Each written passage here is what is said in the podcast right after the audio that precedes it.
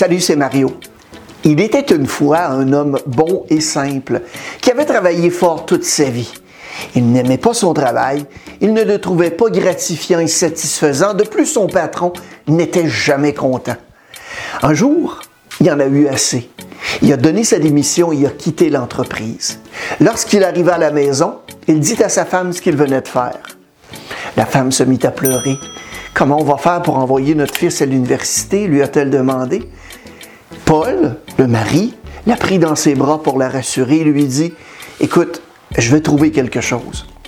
Donc, après mûre réflexion, il trouva enfin ce qu'il voulait faire toute sa vie. Il avait toujours rêvé d'avoir un casse-croûte. Un casse-croûte sur roue au coin d'une rue où il pourrait vendre simplement des hot dogs. Il prit donc toutes ses économies et acheta son casse-croûte sur roue. Sa femme et ses amis n'étaient pas très très rassurés par sa décision, mais l'homme commença à vendre des hot dogs au coin d'une rue. Les hot dogs de Paul étaient vraiment délicieux. Il ne vendait que la meilleure qualité et demandait évidemment un prix en conséquence. Les choses, en fait, se sont bien déroulées dès le début de l'aventure. Les gens appréciaient et aimaient les hot dogs de Paul. Et ils s'assuraient aussi de toujours avoir du ketchup, des oignons frais, de la relish et aussi de la moutarde. Il accueillait tous ses clients avec un très large sourire, un sourire authentique et un merci avec autant de valeur. Les affaires tournaient rondement et tout fit boule de neige parce que de plus en plus de gens voulaient manger ces hot dogs. Le pouvoir du bouche-oreille fit en sorte qu'il acheta un autre casse-croûte sur roue dont son fils s'occupa de la gérer, il faisait de bons hot dogs lui aussi, exactement comme son père lui avait appris. Il savait aussi sourire et dire merci lorsque les clients venaient se régaler de ses hot dogs. Les deux connurent du succès jusqu'à ce que le fils de l'homme dû entrer à l'université. Il avait amassé assez d'argent pour lui payer des études. Paul laissa donc son fils partir et embaucha un autre garçon pour s'occuper du casse-croûte à sa place. Paul dit à son nouvel employé, Donne un sourire à tous les clients qui viendront te voir et dis-leur merci lorsque tu leur as donné le hot dog. Et encore là, ça a fonctionné. Preuve que lorsque l'on est passionné par ce que l'on fait, on est en mesure de transmettre notre enthousiasme et notre savoir. L'expérience avec son nouvel employé lui donna donc l'idée d'acheter un autre casse-croûte sur roue et d'embaucher un autre employé. Chaque année, notre homme rajoutait des casse-croûtes sur roue en prodiguant toujours les mêmes enseignements. Produits de qualité, nourriture et condiments frais, sourire et merci aux clients. Les employés firent un beau travail. Les pains et les saucisses arrivaient par gros camions. Ils se félicitaient évidemment d'avoir envoyé son fils à l'université. Leur compagnie d'hot dog embauchait maintenant de plus en plus de gens et s'agrandissait de jour en jour. Paul se dit en lui-même, ce sera formidable lorsque son fils instruit viendrait à ses côtés l'aider à gérer l'entreprise. Le grand jour arriva enfin. Le fils mit les pieds dans l'entreprise à temps complet. Le père était très heureux et sa mère évidemment folle de joie. Ils firent la fête et invitèrent tout le monde. Le temps d'aller travailler était maintenant venu.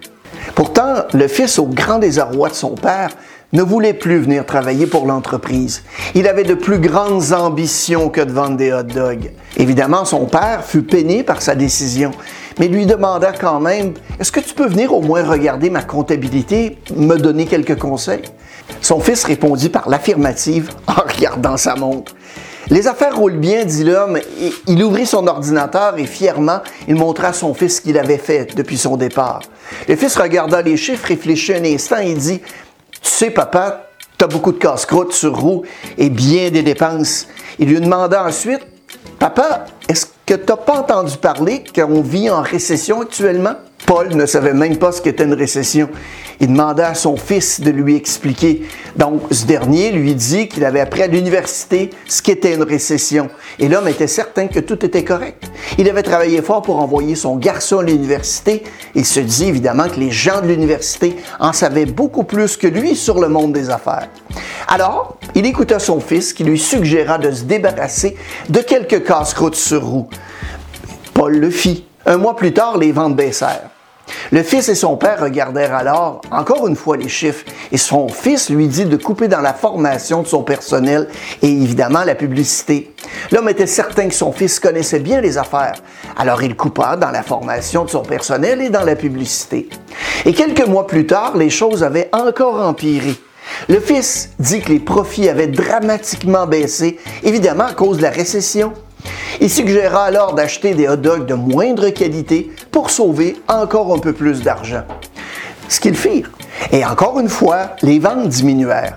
Après un moment, ils regardèrent encore les chiffres de l'entreprise et le fils reprocha à son père de ne pas faire beaucoup d'argent et lui suggéra donc cette fois de couper dans son personnel. Alors Paul laissa aller quelques employés à son grand regret et ceux qui restaient voyaient tout cela aller depuis quelques mois et ne savaient pas trop ce qui allait se produire pour la suite des choses.